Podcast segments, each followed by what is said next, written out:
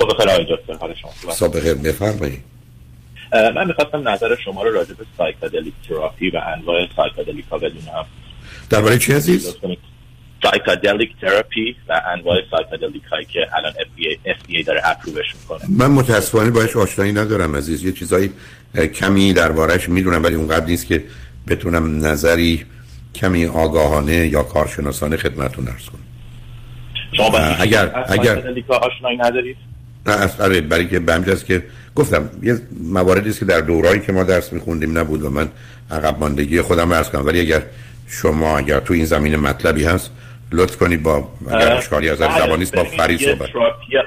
یه, یه نوعی از تراپی هست که الان خیلی پیشنهاد می‌کنن روانشناس های مختلف و کسایی که نمی‌خوان پیشنتاشون رو بذارن رو medication هایی که الان تو بازار هست مثل بعد من می‌خواستم که امتحانش بکنم psychedelic therapy رو گفتم نظر شما رو بدونم من حقیقتش باش راحت نیستم. البته چون در موردش گفتم اینقدر می‌دونم که برای خودم نظری داشته باشم ولی اینقدر که بتونم رو خط رادیو راجع بهش صحبت کنم نه فرید می‌دونه. ولی چون دربارش حرفای شنیدم ادعاهایی هم بوده با بعضیاشم راحت نیستم و با وجود approve شدنش اگر انواعی هست جای گفتگو داره.